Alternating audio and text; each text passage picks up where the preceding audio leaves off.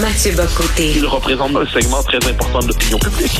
Richard Martineau. Tu vis sur quelle planète? La rencontre. Je regarde ça et là, je me dis, mais c'est de la comédie. C'est hallucinant. La rencontre. Bocoté. Martineau.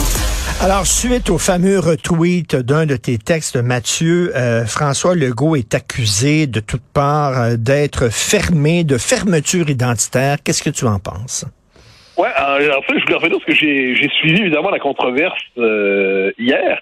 Ce qui m'a frappé, c'était comment, à quel point certains commentateurs, bon, dans la classe politique, c'est pas étonnant, je te dirais. Le, le PLQS, euh, c'est comme ça qu'on l'appelle, hein, c'est-à-dire euh, ce parti bicéphale euh, avec son aile euh, du milieu des affaires et son aile idéologique militante que l'alliance du PLQ et de QS, a lancé son procès sur le mode de vous êtes fermé, vous êtes pas assez ouvert, vous êtes ci, vous êtes ça.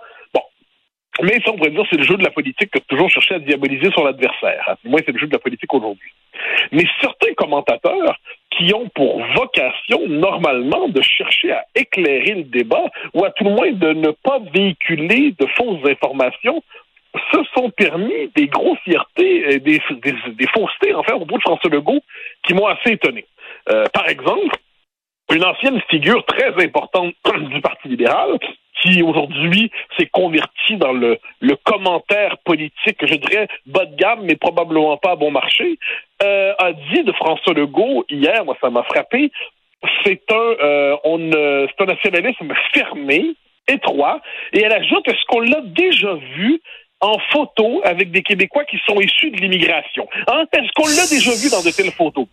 La personne avec qui cette, cette, cette, cette, cette ancienne libérale débattait, ben dit ouais, oui, on l'a vu avec des photos avec des gens issus de l'immigration, on l'a vu des tonnes de fois dans ces photos-là. Et là, elle continue, ah bon, ben tant mieux, tant mieux si on l'a vu, et ainsi de suite. Et là, elle ajoute le, que le Québec de François Legault, c'est un Québec où on nous dit, par exemple, et elle donne ça à la manière d'un exemple mauvais, c'est un Québec où ça se passe en français. Puis c'est un Québec qui refuse le multiculturalisme.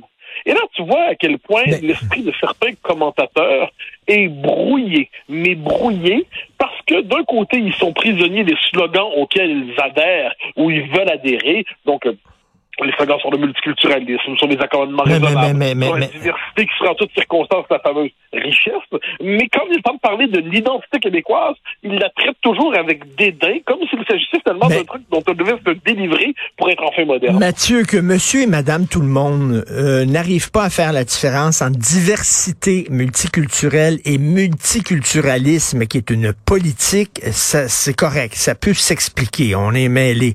Mais que Oui. des, que des, que des anciens que des journalistes, que des chroniqueurs euh, utilisent le mot multiculturalisme pour parler en fait de diversité culturelle, euh, ça c'est épouvantable.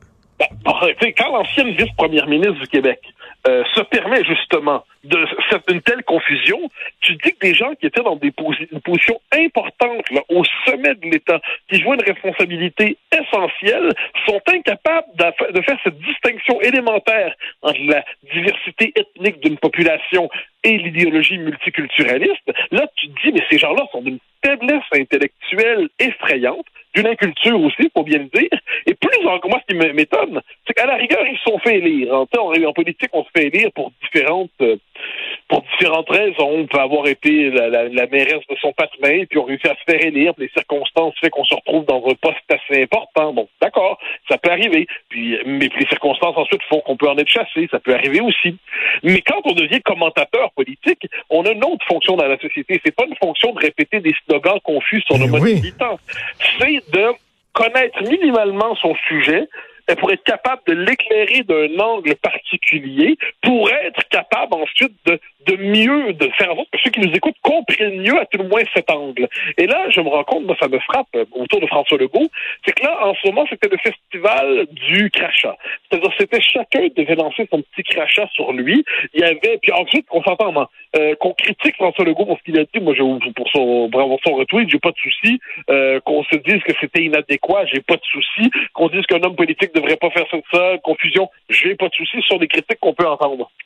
Mais voir dans ce retweet le, le signe d'un refus de l'autre à majuscule, Mais- et plus encore le signe d'un esprit de fermeture qui nous amènerait à refuser le multiculturalisme et à vouloir vivre en français. Là, je me dis, là, il y a certains commentateurs qui sont vraiment sont pas à leur place. Ils Mais- sont placés dans des fonctions qu'ils ne sont pas capables intellectuellement d'exercer. Euh, et moi, ça me bouleverse de voir à quel point notre vie publique, il y a quelquefois des gens qui seraient censés la tirer vers le haut et qui la tirent vers le bas. Moi, je suis cœuré. Cœuré, vraiment, là, Mathieu, là, et, et- et je, je, fais attention pour pas sacrer. Comment ça se fait les autres, lorsqu'ils disent nous, les communautés culturelles, lorsqu'elles disent nous, lorsqu'elles célèbrent leur passé, leur histoire, leur culture, leur religion, ce n'est pas vu comme un signe de fermeture, mais nous, quand on fait ça, c'est vu comme un signe de fermeture. Calvaire, pourquoi? Je- je Qu'on m'explique.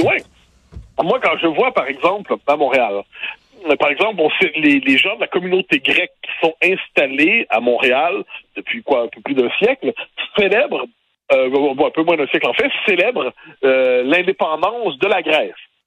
Je trouve ça tout à fait admirable, on en parlait récemment. Mais ça veut dire que même s'ils ne sont plus juridiquement grecs, même s'ils ne sont plus politiquement grecs, ils continuent de se sentir culturellement et identitairement grecs. Et ils ont le droit de se réclamer de cette histoire, de cette mémoire. Ils se sentent presque sinon d'abord, à tout le moins, aussi appartenir à cette diaspora qui les rattache à l'histoire grecque. Même chose pour à peu près tous les autres groupes euh, culturels installés ici suite aux vagues d'immigration. Mais dans ce cas-là, est-ce que la majorité historique francophone, comme ben, c'est comme ça qu'on la nomme aujourd'hui, les Québécois francophones, est-ce qu'ils auraient, eux, le droit minimalement de faire référence à leur propre trajectoire historique, qui est une trajectoire où ils ont noué un lien existentiel avec l'État du Québec. C'est-à-dire, pour eux, l'État du Québec à l'échelle de l'histoire, c'est l'expression politique de cette nation qui est apparue ici au moment de la Nouvelle-France, qui ensuite a ouvert les bras, qui ensuite a dit, mais venez, vous avez le droit de, venir nous rejoindre, mais intégrez-vous, intégrez-vous évidemment, mais ça, rappeler le lien existentiel privilégié entre la majorité historique francophone et l'État du Québec, en quoi est-ce discriminatoire? Mais- Je veux dire, c'est, c'est comme, euh, est-ce que rappeler le fait que qu'Israël est un État juif, c'est discriminatoire? Est-ce que le fait de dire que l'Italie est un pays culturellement italien, c'est discriminatoire. Est-ce que le puis là, je pourrais te faire la longue liste? Donc là, pourquoi soudainement, quand vient le temps de parler des Québécois, j'ai entendu hier des gens dire si le premier ministre euh, dit joyeuse Pâques, ben, il devrait dire aussi mentionner les fêtes de chaque communauté culturelle présente au Québec.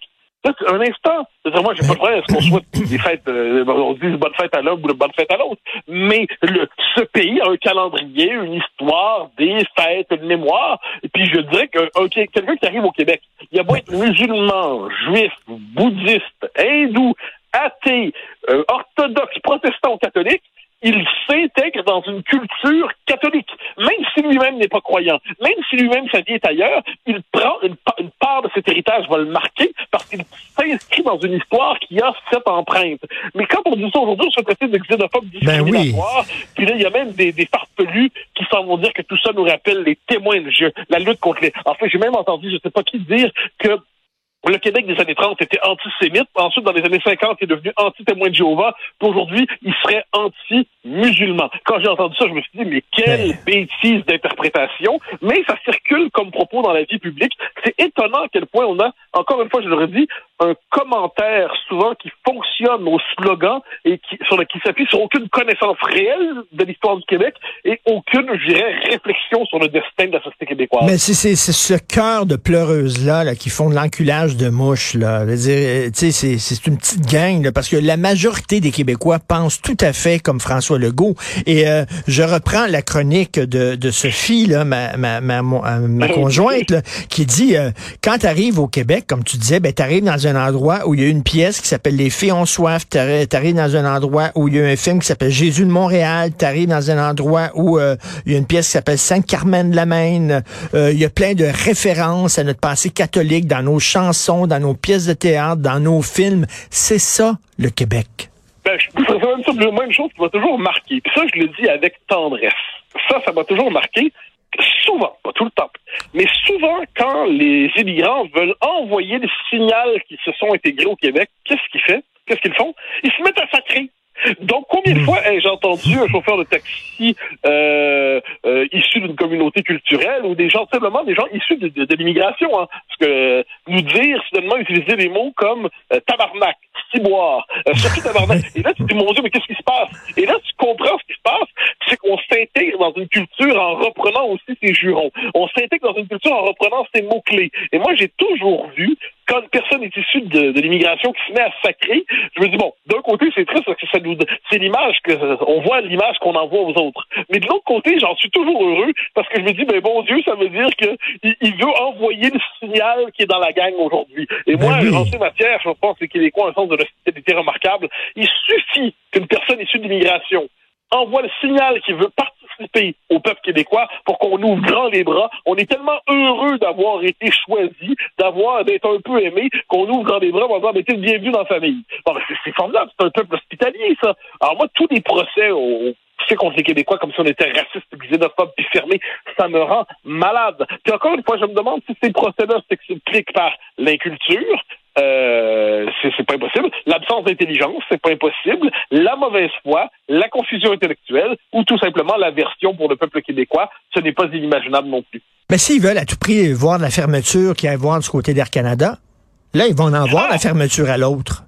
C'est intéressant parce que j'ai, lu l'article aussi. Donc, cet homme d'affaires qui prend son vol à Québec, à Québec, vers la- les États-Unis, si je ne me trompe pas, la Floride, et qui ne parvient pas à se faire servir en français. Puis la dame dans l'avion lui dit, la, l'hôtesse de l'air, ben, vous êtes dans ma section, puis ici c'est juste en anglais, puis si vous n'êtes pas heureux, prenez le prochain vol. Ah ben ça, c'est quand même. Ça, c'est pas de la fermeture. Ça, c'est pas de manifestation Non, de non. racisme anti-francophone. Non, ça, c'est pas la manifestation structurelle du refus du français au Canada. Non, ça, on s'indignera pas pour ça.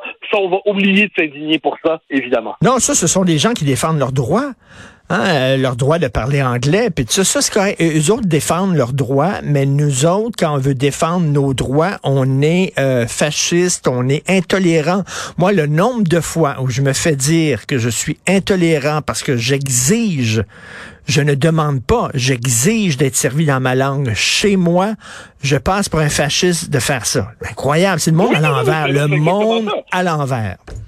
C'est que le, le simple fait, moi, je- je- j'en suis arrivé à cette conclusion depuis un temps déjà. On arrive dans un moment où exiger de se faire servir en français à Montréal, c'est pour l'idéologie dominante ambiante, c'est vu comme une manifestation de racisme. C'est-à-dire, tu peux demander, tu peux trouver un point d'accommodement, mais si tu dis non, en français, on est au Québec, là, puis je je vais pas avoir un obstiné pour me faire servir en français, ben, c'est du racisme aujourd'hui, désormais. C'est pensé comme tel. Et de plus en plus de francophones vont faire cette expérience en allant à Montréal. S'ils s'obstinent un petit peu pour se faire servir en français, ils vont se faire traiter de racistes. Je suis curieux de savoir comment ils vont réagir Mais- durablement en comprenant, parce que quand on se fait traiter de raciste parce qu'on vit en français, ça veut dire dans les faits déguerpisser de Montréal, vous n'êtes plus les bienvenus ici. Montréal est une ville qui fonctionne dans une autre langue, ce n'est plus le français. Et Mais- taisez-vous ou couchez-vous. Eh ben ça, c'est... Euh... Et taisez-vous et couchez-vous. Je pense que c'est le destin qui nous est réservé aujourd'hui. Si tu es un immigrant tunisien, d'origine tunisienne, OK, t'es à Montréal, t'es au Québec et tu ne te sens pas bien chez toi, tu peux retourner, tu, ne, tu peux retourner chez toi. T'as as un endroit, tu sais, t'as- la Tunisie où là, ça va être chez toi. Si t'es un immigrant d'origine italienne et t'es pas bien au Canada, tu peux retourner chez toi en Italie. Nous autres, chez nous, c'est ici. Si on peut Ben, même oui, pas se sentir chez nous, on va où? C'est ici, tu chez nous. Tu nous ramènes à René Lévesque. René Lévesque, dans ses, la- les deux premières pages d'option, la- même la première ligne d'Option Québec, si je me trompe pas, nous sommes québécois, c'est-à-dire que c'est le seul endroit au monde où on se sent chez nous ici. Oui. Dire, on n'a pas de pays de rechange. J'ai pas de pays de rechange. T'as pas de pays de rechange. Ceux qui me disent, parce que moi, ça m'a toujours frappé, ça, parce que tu dis est très juste. Euh, Ceux qui continuent de s'identifier à leur pays d'origine, ben, tant, tant mieux pour eux, ils ont un pays de rechange. Ils ont un- un- un- un- une patrie spirituelle ou existentielle à laquelle ils se réfèrent. Et euh, bon, très bien. Mais nous, là, on n'en a pas de pays de rechange. Nous, on n'a pas de pays alternatif. Nous, c'est le seul endroit sur Terre où on est chez nous. Et puis ça, on voudrait désormais nous expulser de chez nous en disant que quand c'est notre pays, c'est notre histoire, puis on est en droit de la continuer. Ça veut pas dire qu'on est fermé si on veut assumer cette histoire, mais quand on rappelle ça, on se fait de raciste. C'est comme si le point d'aboutissement de la conquête deux siècles et demi plus tard, c'était que non seulement on était vaincu et assujetti, mais on est désormais expulsé de notre identité. Et ça, cette notre identité. Je pense que c'est une des choses les plus violentes existentiellement qu'on puisse faire à un peuple. On pourrait même de lui dire qu'il n'est plus chez lui dans le seul pays qu'il est. Euh, ça, pour moi, c'est une des... Euh, alors, le mot violence, c'est des galvaudés, mais si on accepte la notion de violence symbolique et existentielle, puis on la violence physique, c'est une violence qui est faite aux Québécois parce qu'on n'a pas de pays de rechange. Puis même là, même là, on nous dit qu'on est trop. On nous dit quelquefois, on nous dit, si vous n'êtes pas heureux, quittez Montréal, allez en région. Non, mais c'est quoi cette affaire-là? À l'échelle de l'histoire, c'est quoi cette manie-là de dire, si vous n'êtes pas heureux dans votre métropole, quittez, puis ensuite quittez encore plus loin? Mais un instant, on a quand même le droit, c'est notre métropole, et puis euh, ça peut être une métropole cosmopolite et nationale, mais si c'est une métropole qui se définit désormais par son rejet du Québec francophone, ben là, il commence à avoir un problème. Oui, on se sent de moins en moins chez nous, chez nous. C'est hallucinant. Merci, Mathieu Bocoté. On se reparle demain. Bye. Bye bye, grand plaisir.